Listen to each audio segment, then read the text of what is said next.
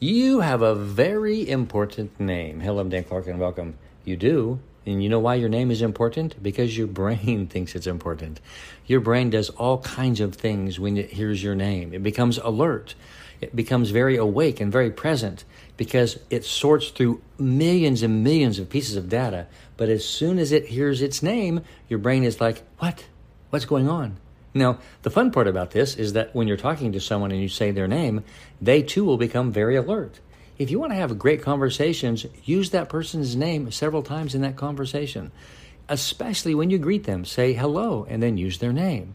It actually will help the relationship develop to a deeper level and you'll also help them become more present.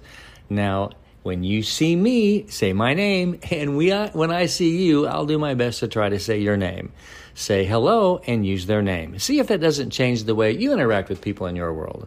I love you. I'm Dan Clark.